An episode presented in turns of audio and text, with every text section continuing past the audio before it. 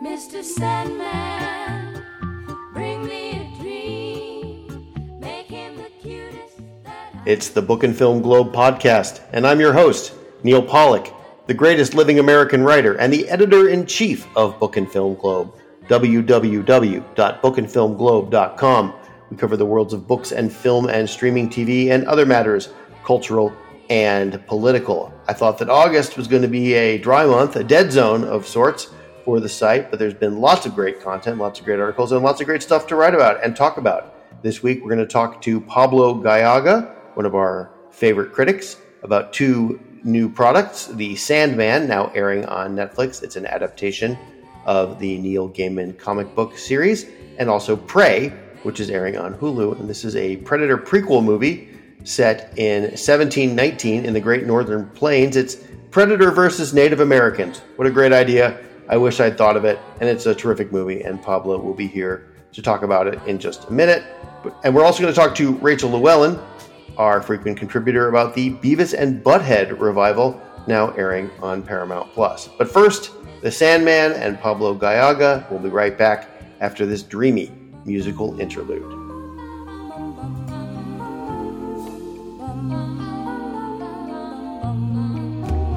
Mr. Sandman, dream, give him a pair of eyes with a come with a gleam, give him a lonely heart. Pop culture reached a sort of holy grail on Friday with the release of The Sandman on Netflix. The Sandman is based on a Neil Gaiman comic book series from more than 30 years ago, and it was one of those pop culture franchises or products that people were said was unfilmable, that they thought would never get made, but now it's made, and Neil Gaiman has a big hand in it, and it's frankly really, really good, and maybe not surprisingly, but happily really, really good. Pablo Gallaga wrote a great piece for us in the past week about it, and is here today to talk to me about The Sandman. Hello, Pablo. Hey, Neil. How's it going? It is going well. So yes, you have seen all 10 episodes of what appears to now be the first season of The Sandman. I was traveling and did not get to watch it on its debut weekend, but I have seen the first episode, and I also read many of the comic books when they first came out, and I would agree with your assessment that it is incredibly good. Not just that it's good, but it's accurate. I think, the worry with this adaptation and all of the times that it's been attempted to be adapted, going all the way back to the 90s when the series was still being released as a comic book, was that how do you put this on screen and be faithful to the source material? And they've done it. I'm shocked. That's really all I can say. I am shocked that they pulled it off. Well, because it was a very innovative and complicated comic book, especially for its time. It had multiple timelines and lots of over narration and huge splash pages with these elaborate graphics. And I mean, it's not that today's TV and film is incapable of doing such things, and it is quite capable of it. But it's also really, really easy to mess it up. And at least from what I saw in the first episode, it didn't mess it up at all. And in fact, explain the terms of the story, set it up really, really nicely, I thought. Right. And it's less about the visuals and more about the density of the storytelling and all the connections that they have to convey.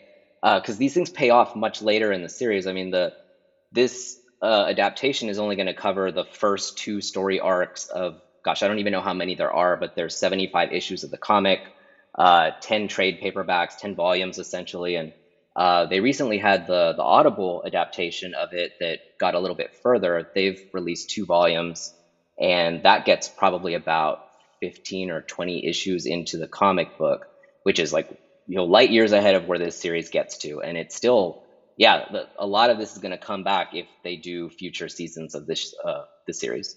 Now, without giving anything away to anyone who's listening to this is probably at least marginally familiar with The Sandman, but maybe they're not. You could explain a little bit about the premise without spoiling too much.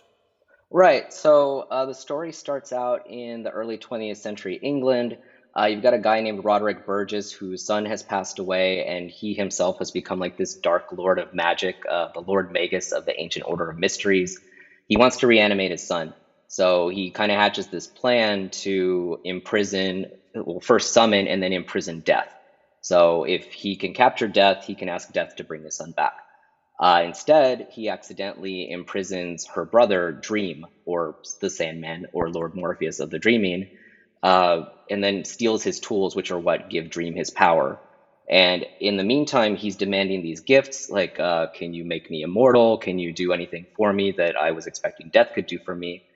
And while that's going on, the whole world is suffering from what would happen if the king of the Dreaming disappeared, which is, you know, they can't sleep, or if they are already asleep, they're basically in a deep coma now. Like, the whole world is in disarray because of this thing that this mortal did to capture a being of great power. It's a massive sleeping disorder, basically. There's no melatonin, there's no Ambien. You know, no one's taking potassium supplements at night. None of that's helping. None of that will work. You are just asleep essentially forever. So the first half of the season really is this sort of revenge story, because, you know, he's a monarch who's been captured by this lowly man and he resents that. So you've got that as the first half of the story. And then the back half of the season is when the family of Dream comes into play. And anyone who's read the comics tells you that that's when, like, it really gets good. And that's the bread and butter of the series. And that's not until there's 10 episodes, and that's not until the back half. Yeah, episode 6 is going to be the episode. You know, every good series has that one episode everyone talks about. This will be episode 6. Okay, well, that's something for me to look forward to, and, you know, I'm only 5 hours away from it, so it's just basically a flight to Iceland or something. Not like I have one of those scheduled, but I'm just trying to think of, like, when can I schedule 5 hours in? But I mean, so I haven't even met, like, the majority of the cast for this show. No, it is an expansive cast. This is just a well cast series all around. In terms of, you know, there was the controversy about diversity, you know, the people that were kind of coming at Neil Gaiman saying that he had gone woke with this series, whereas, you know, the comic was always woke to begin with. But yeah, and then you've got, like, all this wealth of beloved character actors and geek favorites like Charles Dance, Stephen Fry, Patton Oswalt voices a main character, Mark Hamill does, John Cameron Mitchell has a cameo, and Sarah Niles from Ted Lasso. Like, it's just a great cast.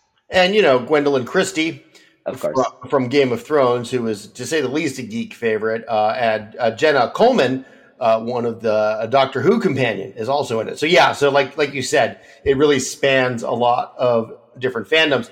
But the main character is Morpheus, and he's played by an actor named Tom Sturridge, who I would honestly am not that familiar with. He has kind of a Robert Pattinson thing going on. He definitely does. He's been around for a bit, but I mean, yeah, his credits are Velvet Buzzsaw, the Mary Shelley movie with Elle Fanning. That's about it. So I think they kind of wanted to go unknown, sort of, with him, and, you know, it worked. He nails it. He is Dream. He is him. Like, that is exactly, just off the page, it is exactly the character. Yeah, he's terrific. And again, in that first episode, he mostly spends the episode glowering in a cage. He's not even talking that much. And that is direct translation off the page. Like, that is, you know, the first issue of the comic is pretty much that. I'm assuming he has more to do in subsequent episodes. Yeah, and it's one of those things where he had to have the voice, he had to have the presence, like, all of that is there. Yeah, so all of that's really good. And, you know, it's funny that this is such a good show, especially when you compare it to other Neil Gaiman TV adaptations. There have been several in the last few years. You know, Good Omens, which is based on a novel he wrote with Terry Pratchett, starred David Tennant and Michael Sheen. And I thought it was funny. It was fun. I felt like, you know, I got tired of it by the end. It wasn't bad. American Gods, which I think they've canceled it now, but aired on Starz. I thought that show was really quite lousy. And one of the reasons it was so bad was because they deviated so much from the source material. Yeah, that's always the cardinal sin. If you deviate from the source material, things are just going to go badly, especially with something like a Neil Gaiman story. So, yeah, I would agree. Good Omens was good. American Gods started out okay and then definitely went downhill. Yeah, and The Sandman is... They've guaranteed at least a second season, right? It's got to. It's getting critical acclaim left and right. It's just... It's a huge hit. I can't see them not at least doing the second season. It's a huge hit. I mean, it's number one on Netflix as we speak. And, you know, you can't really fault it. You know, honestly, for all the problems in the world, our pop culture seems to just be getting better and better. I thought August was going to be a dead zone. You know, just there's nothing coming out in August. And then this shows up, and I'm like, well, now I got to mark out another day or two on my calendar to watch TV. Yeah, and as you said, it could have been a disaster, so I've had it marked on my calendar for some time, and I was a little anxious, but, I mean, it's great. And it's bingeable. Don't worry about the 5 hours to get there. Just binge it. You'll be able to do it. I'm on it, man. So speaking of things that could have been a disaster but weren't, up next, Pablo and I are going to talk about a Predator prequel movie called Prey, and we will be right back after this musical interlude.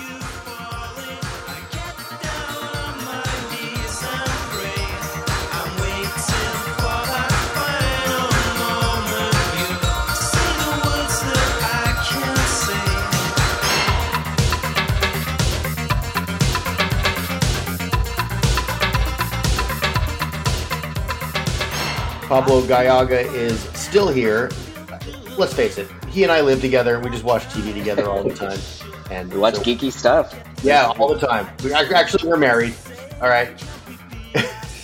Not really, but we do like a lot of the same pop culture. And one thing that we can agree on this week is that the new Predator movie, Prey, which is now airing on Hulu, but really should be airing in movie theaters, let's face it, is really good.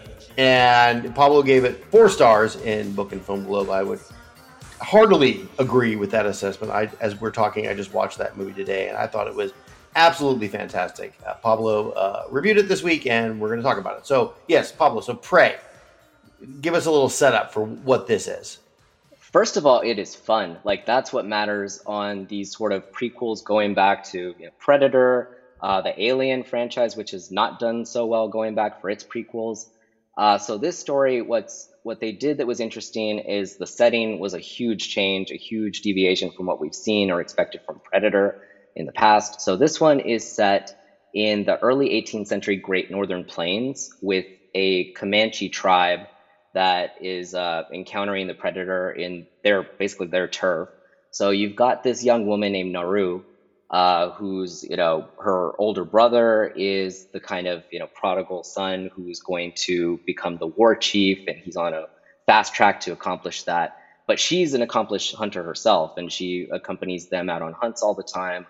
And she really wants to go through this rite of passage called Kutumia, which is basically, going one-on-one with a big beast like a lion or a bear, killing it and bringing it back to camp. And that basically means you've, arrived as a warrior. But as she's training out there in the wilderness, she starts to see signs of something awful out there is killing animals. It's skinning them. It's doing things much worse than what she's seen from the French fur trappers that are all around. And she's really on this collision course with Yucha, which is the name for a predator, kind of like xenomorph for an alien. But it's just different than what we've seen in past films for the Predator, where, this guy's a primitive version, about 300 years past, where he's got a lot of the similar technology, but it's, proto versions of it, and still kind of keeps the interest of anyone who's, a big Predator fan. Yeah, well, not only is our heroine a great hunter, but she also has many skills. She's also because she is a woman, in addition to being a hunter, she is skilled in the arts of healing, and she's also very, very intelligent. She'd probably be someone you'd want on your pub trivia team. If there were a pub trivia team in 1719 Colorado or wherever it's at, so she's skilled in many different ways, I don't know.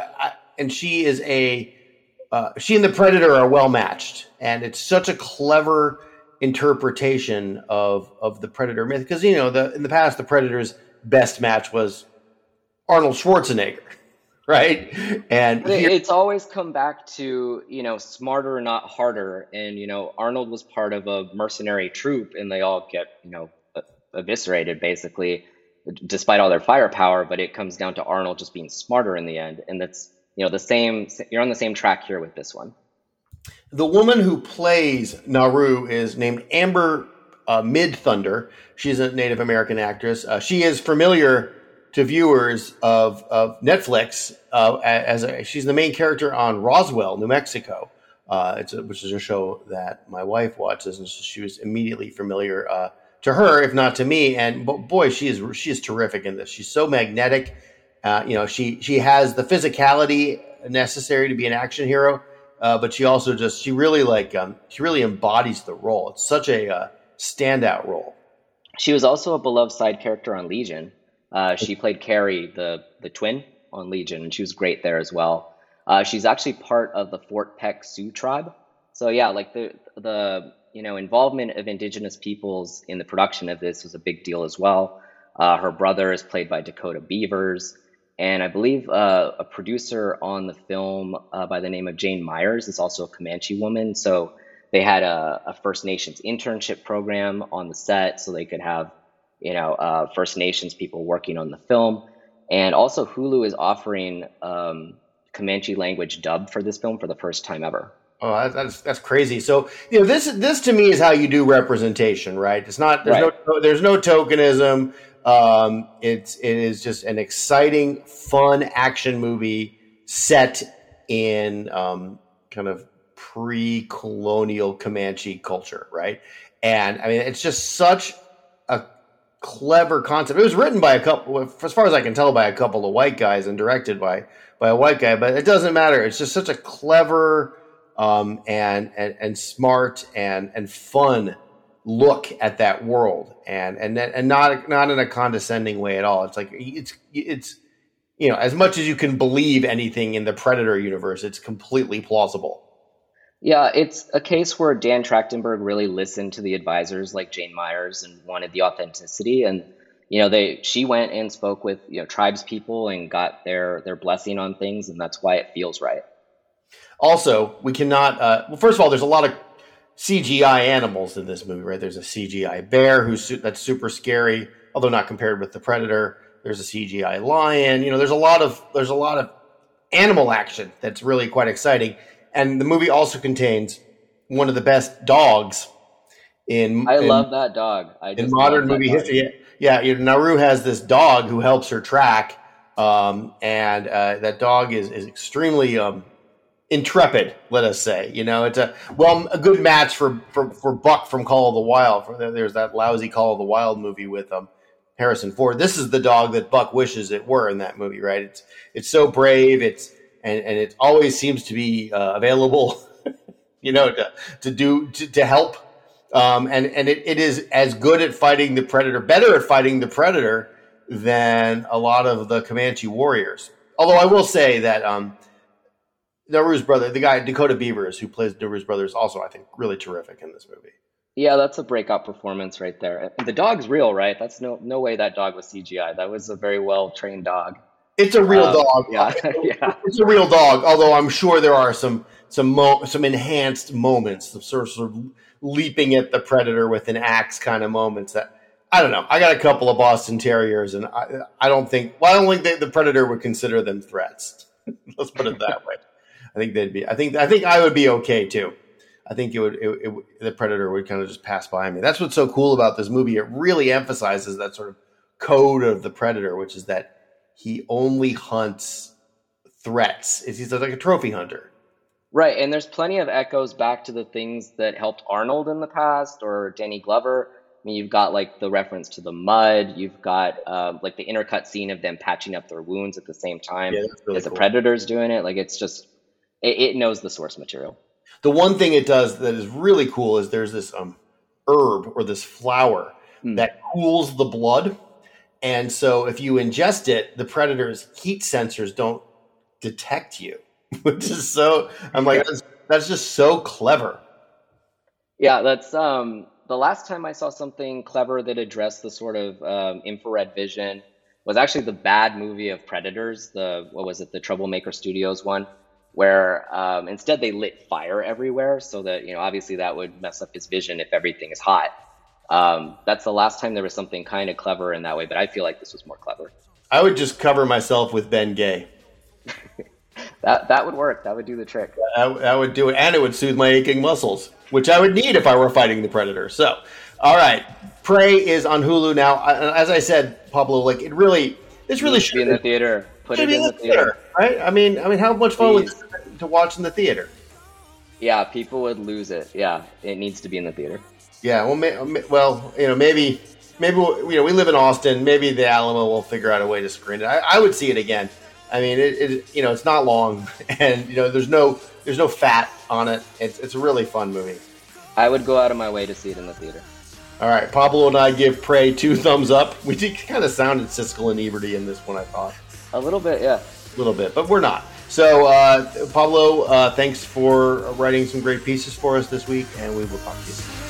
Thanks, Neil.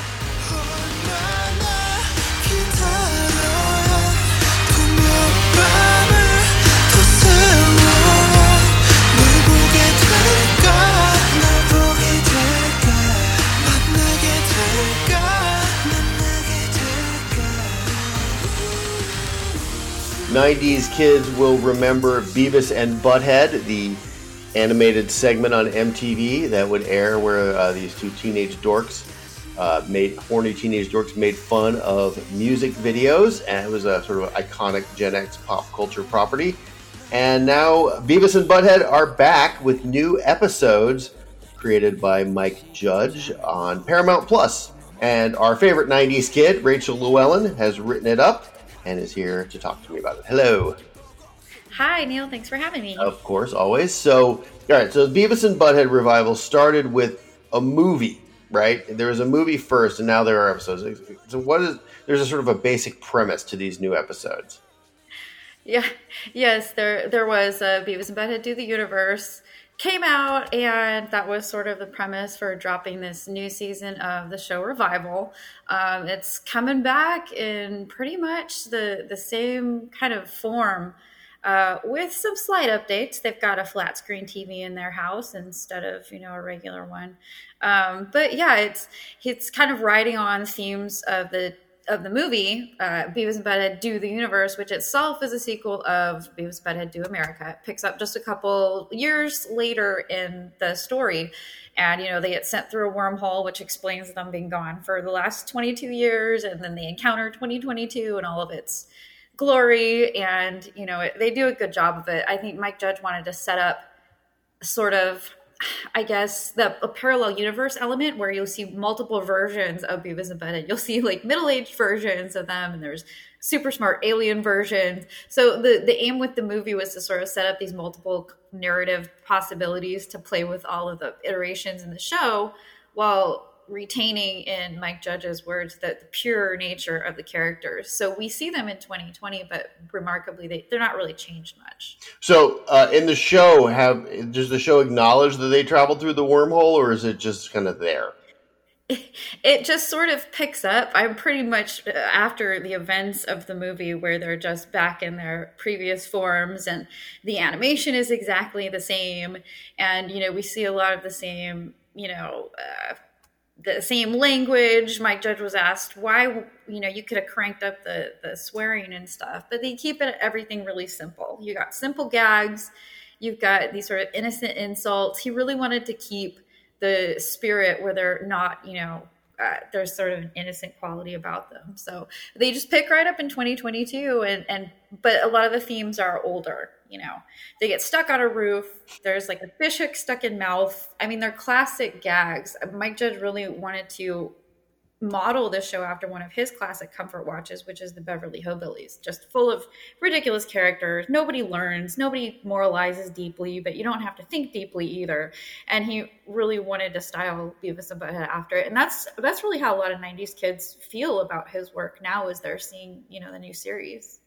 All right, so, but the most iconic thing, the thing that I remember and that was most popular about Beavis and Butthead was their just kind of mystery science theater 3000 style riffing on bad music videos or other pop culture properties. And I'm assuming that is still part of the show.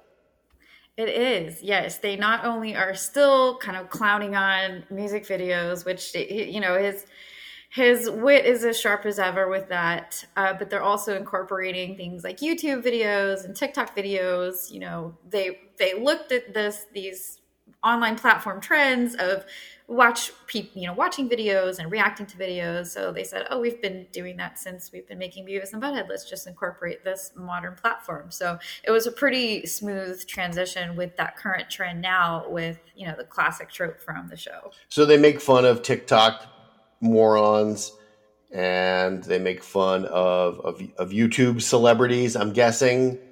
Yes.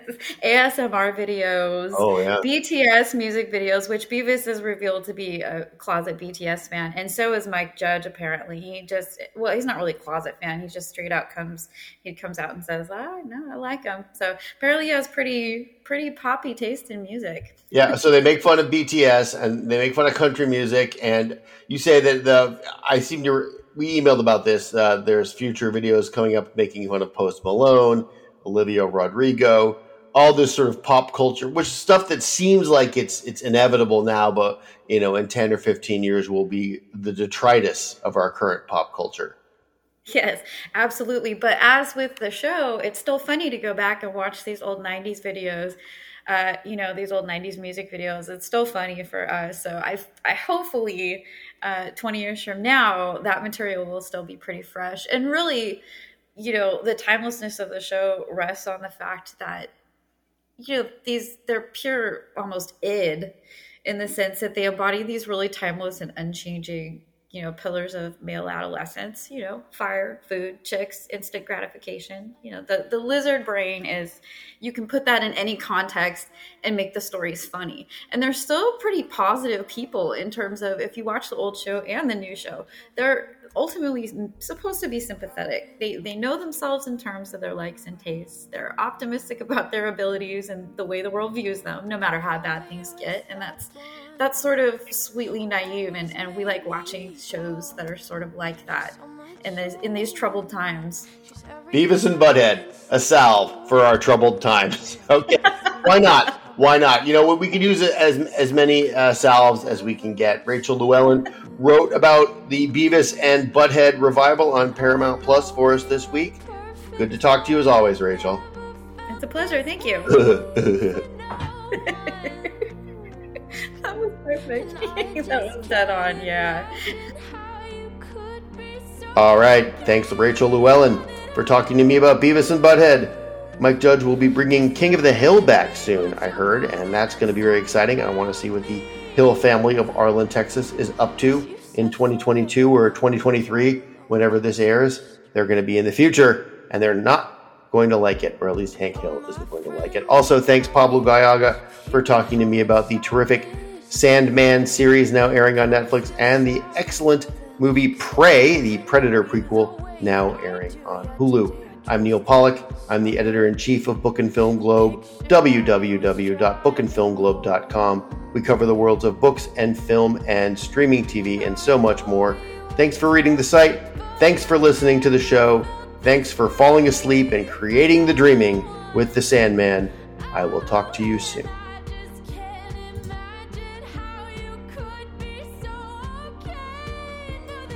You can buy the books discussed on the Book and Film Globe podcast at The Bookhouse, Book and Film Globe's independent bookstore. Go to The Bookhouse Milburn, millburn.com to shop online and support small independent booksellers, or visit our actual physical site in Milburn, New Jersey, where you can buy books from all the authors featured on The Dark Word and the Book and Film Globe podcasts. TheBookhouseMilburn.com.